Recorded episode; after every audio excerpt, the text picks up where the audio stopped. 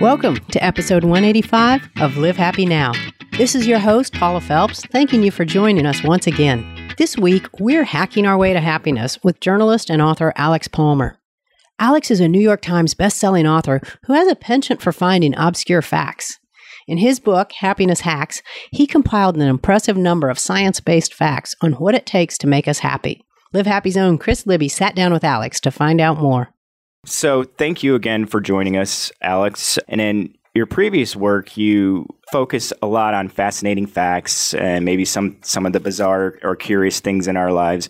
But this time you decided with your latest book to focus on happiness. What was the inspiration for you to write Happiness Hacks? Yeah, I mean, obviously, it's a, something that is of concern for everybody. Something we're very familiar with, and there's been so much information out there. You see shelves after shelves at the bookstore or the library or on, you know, television, all these suggestions of different ways to improve your happiness.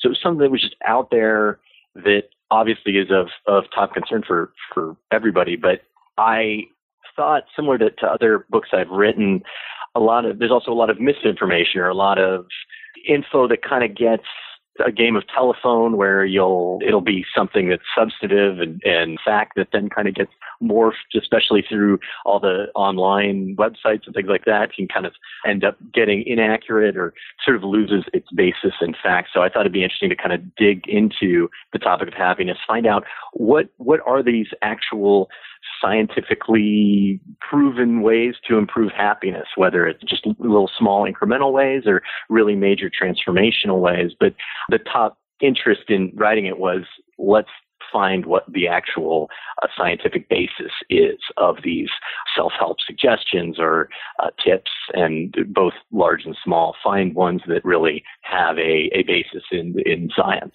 And I'm glad you brought up the the scientific part approach to this, because all the tips are based on research, drawing on different fields from psychology, biology, even interior design. Why was it important for you to keep the focus on this science? Yeah, it's for me, I, I love a good, you know, how-to piece. I'll, I'll be the one to click if I see, you know, how to improve your, your happiness today. And I'll, I'll click on that story every time. But I enjoy it a lot more. I get you get a lot more out of it when there's actually something supporting it, when it's a, a researcher that's actually done the the, the study to, to look into this, has actually tested this theory, not just someone who says, you know, this helped me. I felt a little better after I tried this. And I, I respond to it when there's something really you can really sink your teeth into. And I, I think that's the case for a lot of people. It's nice to have Uh, you know, a good slogan or, or something that makes you kind of feel good, uh, you know, maybe an aphorism that makes sense. And, and but to actually be able to say, here's something that really is, it's really being supported was, was something that was important to me. So if you look at the book, it's really every single, as you said, every single item in it is supported by the science. But that being said, at the same time, and this is the case with other books that I've done, it's it's meant to be for the the average reader. This is not meant to be some deep scientific read. It's really meant to be fun and accessible. The design of the book is one that you can kind of just pop it open at any page, and you'll find some little fact that you can run with and maybe incorporate into your day, or just to, you know, while you're, you just have five minutes, you can just pop it open and find something in there. So it's meant to be both kind of a light read, but one that has real substance behind it. That's great. I mean, that's what I like about it is, like you said, you can just pop it open and, and flip through different parts. Now, you organized it into different areas of our lives, our lives like relationships or work or, or play. Was that on purpose? Yeah, I thought it would be, especially as you start delving into the science, and there is so much out there, and, and it just seems to grow year over year. There's a, a lot of people want answers about happiness and how to improve it. So organizing it by these different sectors in your life, I, I thought that it would make it more engaging from a reader's perspective too, because people will be looking for different aspects of their life they're trying to bring more happiness into. Maybe they have a great relationship that's going great, but their job is really frustrating them. So they can kind of focus on that chapter and maybe find some tips that'll get them to rethink some things about work, maybe just make some slight improvements, or maybe just get a whole new job. And uh, that may be the case. Maybe it's with their, their, yeah, their friend group or something. They feel like there's some things that they can improve there. So I, it's meant as kind of a, in some ways, sort of a manual, or, or at least, uh, you know, a, a thing that you can pick up and really take some actionable tips out of. So by organizing it into these different parts of your life, I think that helps to do that even more so, where it just gets it that much easier, and to find the stuff that's relevant to you as as uh, the reader just picking it up. Yeah, that is true. I mean, you lay out the science here, and it's not too heavy on the science, and then you give the reader an action to do, or a suggestion some, yeah. somewhere where they can improve. I'm glad you brought up work, because we talk a lot about that here at Live Happy, and that's mm-hmm. a place where we spend a lot of our lives, in the workplace. What are some things employees and employers can do to create a happier workplace? Yeah. I mean, one of the things that I thought was interesting, because part of the for the research for the book as well, was I actually reached out directly to a lot of these researchers and just asked them for what their findings were. And one that, that stood out to me was uh, Professor Alan McConnell at, at Miami University, who he just phrases, I believe, as, as cut down on your roles. If you, if you have, you're multitasking at work, you just have a, a, maybe you're have several different bosses you're reporting to, there, there's a he found a real consistent, it actually would end up hurting your work performance or hurt your just satisfaction at work when you had these kind of multiple self-identities. So I think that's a good one, sort of big picture.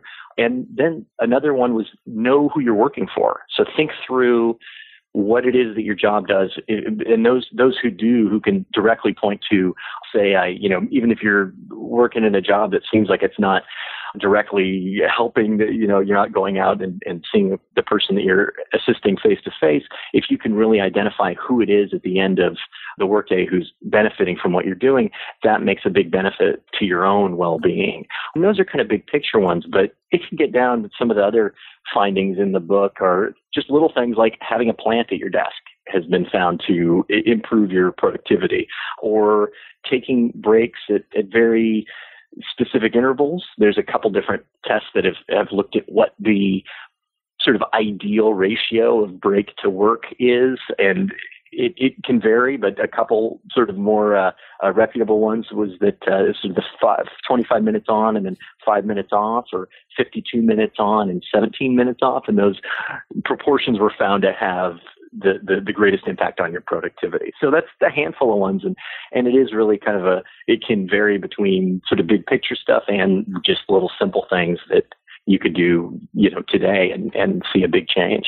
Uh, what about relationships and our connection to people? Why is that so important? What have you found when you were researching this book about positive relationships? The book draws on a lot of the, the sort of the, the giants of happiness research and positive psychology. So the, the Gottmans are, are who have done a ton of research on this.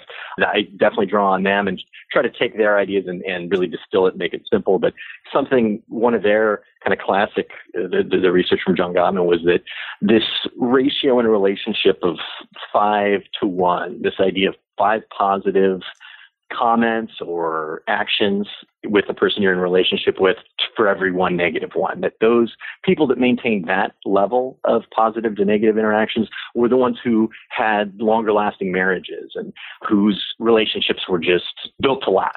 And I thought that was really interesting, that idea of, of giving. And that comes up a lot, not just in the context of romantic relationships, but friendships and even just activities and, and your own well-being, that the more you give, the more you focus on trying to make others happy or bring value to other people, the more it comes back to you. So happy, happy people tend to try to make other people happy. And that came up sort of in, in almost every sector. And so if you re- flip through the book, you'll find kind of those, those themes pop up. It's, you know, either it, when it talks about your sort of the leisure chapter about what to do, you know, fun activities that kind of raise your happiness, or ways to sort of spend your free time that, that improves your well-being.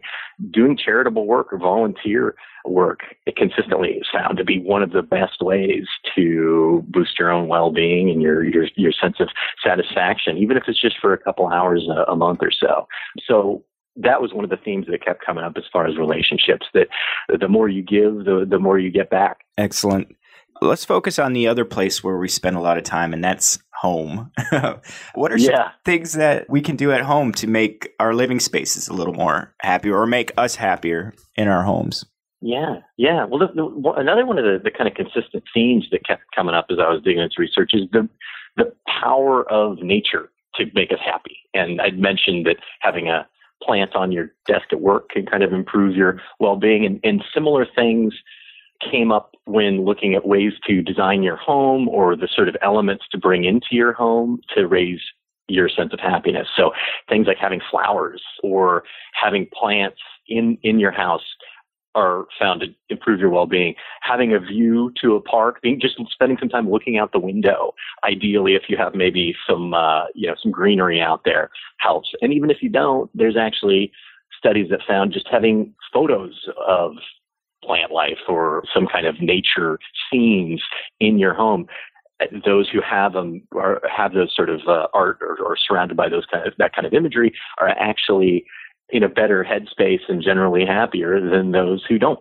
So it, it really, it, it can really scale, and uh, you know, all the way to you just go and spend a couple days in nature, and, and that uh, has been found to have a really positive impact on all these factors, both mental and, and physical. So that's a biggie for sure when you're talking about your, your home. And then the li- little things like uh, pet owners are actually found to to have greater self-esteem. It's something about maybe that, that positive uh, attention that you get from pets, even if cats sometimes can be a little finicky, but they actually, researchers found that regardless of what the pet is, that those who own them tend to have more of a sense of self-esteem.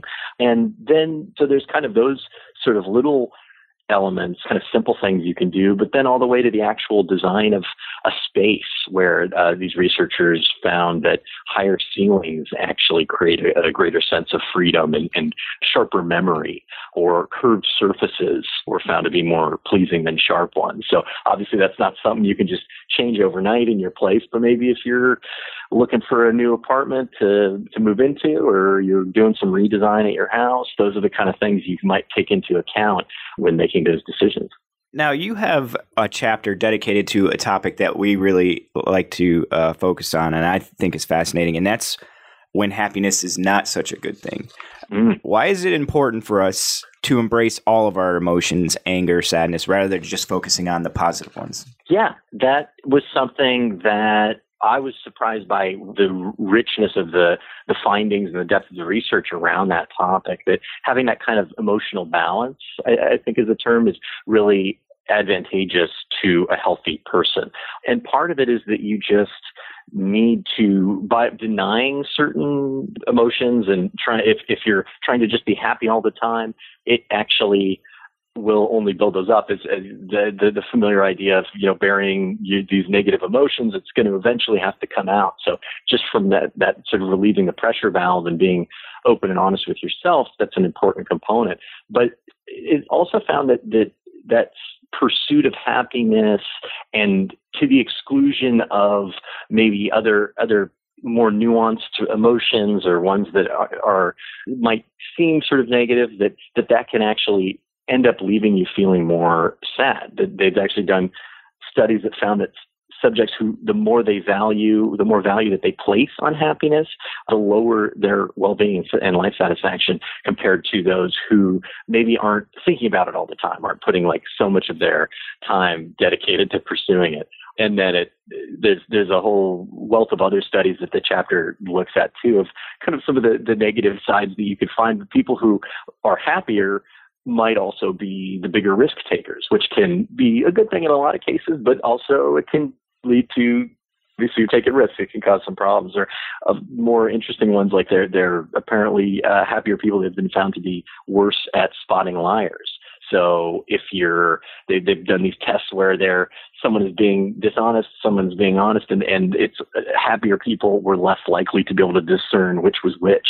And they've also found to be worse negotiators. They, maybe it's that, that optimism and that upbeat attitude makes them less capable of being able to identify an opportunity or to, you know, better win out in a negotiation. So it was fun to kind of delve into those aspects of happiness, kind of the downside of happiness, to really say that as much value as we put on happiness as, as individuals or as a society, it's important to maintain a sense of balance and to remember that this is one aspect of, of a healthy emotional life, but it's not the end all be all about what actually makes for a fulfilling life. So while you were researching this book, what were you most surprised about to find out about happiness? It's hard to say like one specific thing, but I guess the fact that it doesn't take much to be happy, that it's really often the simplest answers were the ones that had the most impact, that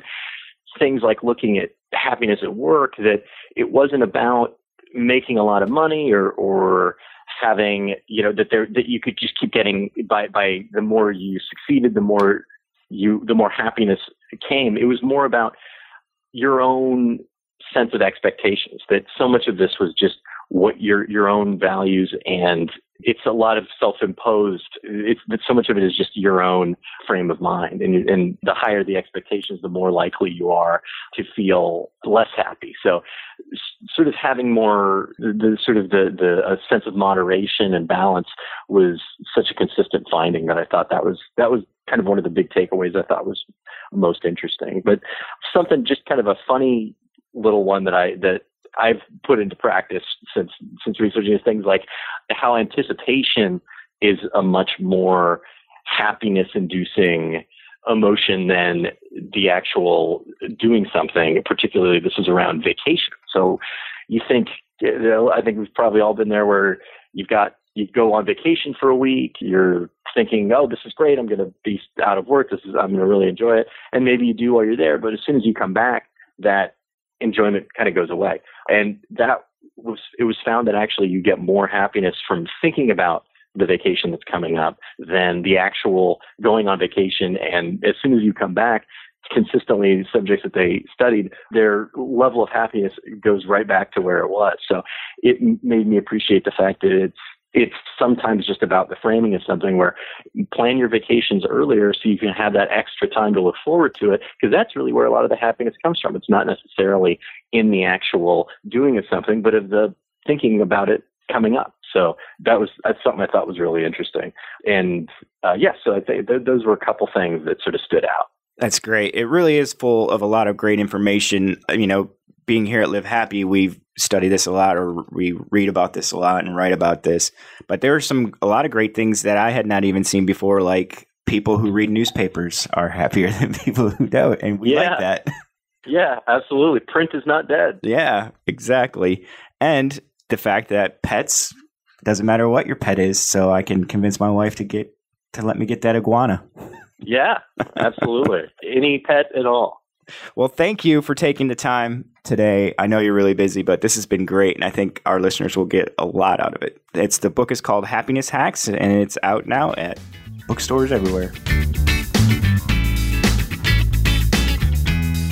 That was author Alex Palmer talking to us about his book, Happiness Hacks.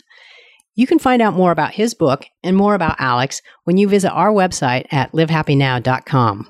And if you like what you've heard here today and you want to hear more, go to Apple Podcasts or wherever you get your favorite podcast, search for Live Happy Now, and subscribe today so you'll never miss an episode.